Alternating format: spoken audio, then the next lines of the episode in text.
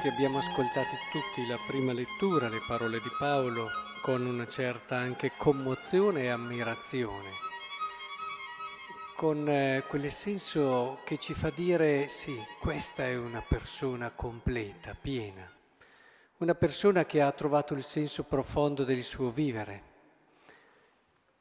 Dice, costretto dallo Spirito, io vado a Gerusalemme senza sapere ciò che là mi accadrà.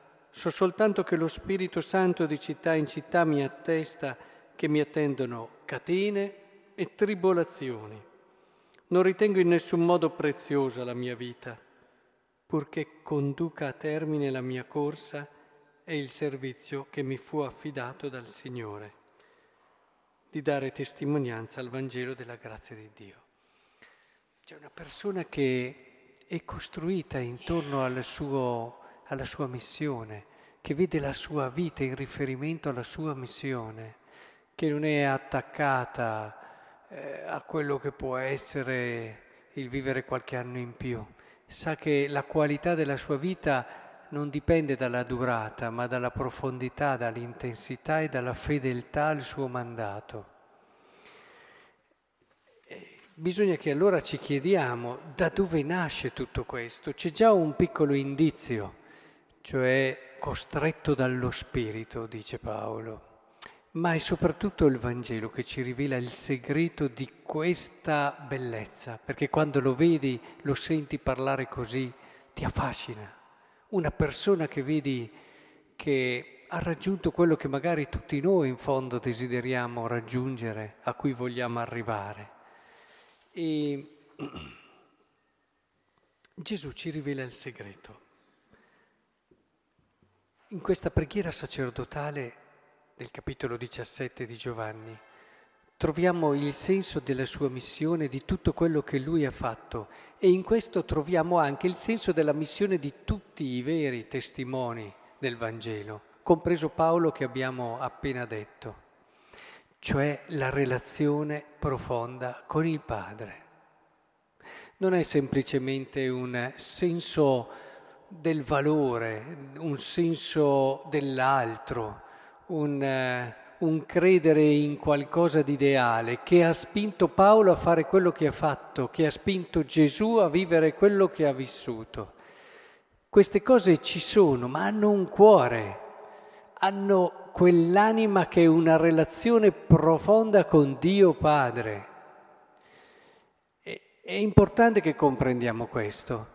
A volte noi lo trascuriamo. Questo brano è un brano che vi invito a meditare molto spesso.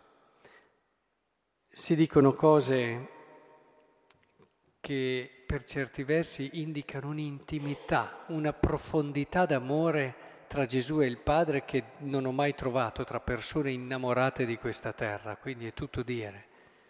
Ad esempio, quando Gesù dice questa è la vita eterna, che conoscano te.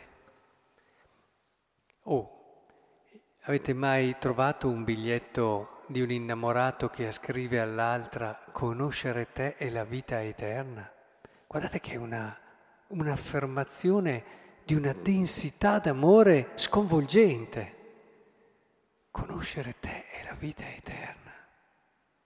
E c'è una consapevolezza in Gesù, ma tutto quello che lui dice io ti ho glorificato, è tutto riferito a lui prima di tutto, non semplicemente perché amava le persone, ma le amava perché ha compiuto l'opera che lui gli ha dato da fare. Glorificami davanti a te con quella gloria che io avevo presso. Ho manifestato il tuo nome agli uomini che mi hai dato nel mondo, erano tuoi e li hai dati a me. C'è sempre il vedere gli altri attraverso questa relazione. È importantissimo che comprendiamo questo perché se no i santi non li capiamo mica. Cioè noi guardiamo solo l'esterno, cosa fanno, come organizzano, se ci sono o non ci sono e tutte queste cose. E non ci rendiamo conto che ciò che veramente può cambiare un posto, una realtà, e qui è un atto di fede essenziale perché i santi hanno fatto così eh, non sono stati semplicemente dei buoni cristiani, buoni testimoni, Questi hanno cambiato il mondo, ma l'hanno cambiato perché l'anima di tutto il loro essere, di tutto il loro vivere era questa relazione col Padre, relazione con Dio in Cristo e nello Spirito. E essi sanno che tutte le cose che mi hai dato vengono da te. Potrei continuare, ma si vede come un filo rosso l'anima di tutto l'agire di Cristo non era semplicemente un uomo solidale, non era semplicemente un uomo ideale, con dei begli ideali, non era un uomo etico, semplicemente, non era semplicemente, non so, un uomo filantropico, attento agli altri, eccetera. Gesù era prima di tutto un innamorato del Padre. Era prima di tutto una persona che non riusciva a pensare nulla senza inquadrarla nella sua relazione col Padre. Volete cambiare il mondo? Si parte di lì. La storia ce lo ha testimoniato tantissime volte. A volte eh, la pressione che si fa sui testimoni, sugli apostoli, da parte della gente, è una pressione in buona fede che a volte il testimone si lascia un po' condizionare, invece deve avere questa libertà, di avere la consapevolezza di la cosa che è più importante della sua vita, la cosa che alla fine renderà efficace. Ho visto persone impegnarsi, fare, correre, esaurirsi e poi quello che sembrava è crollato tutto, è passato tutto. Ricordo un testo che davano nei primi anni dello scorso secolo nei seminari, L'anima di ogni apostolato, famosissimo, Dom Chotard, l'autore, e parlava proprio dell'eresia dell'azione. E diceva, attenzione, attenzione, è un'eresia ed è così facile scivolarci, perché magari dopo hai timore che la gente non capisca, perché magari ti sembra di aver fatto chissà che cosa perché sei riuscito con la tua intelligenza, le tue forze a organizzare questo, quell'altra cosa, perché li hai fatti commuovere tutti e allora per un po' di tempo cominciano a venire. Stai attento perché l'anima di tutto quello che fai è la tua relazione col Padre che non deve essere un intimismo sterile, ma deve essere una relazione profonda, vera, che ti porta come Paolo a dare tutto te stesso, tutta la tua vita.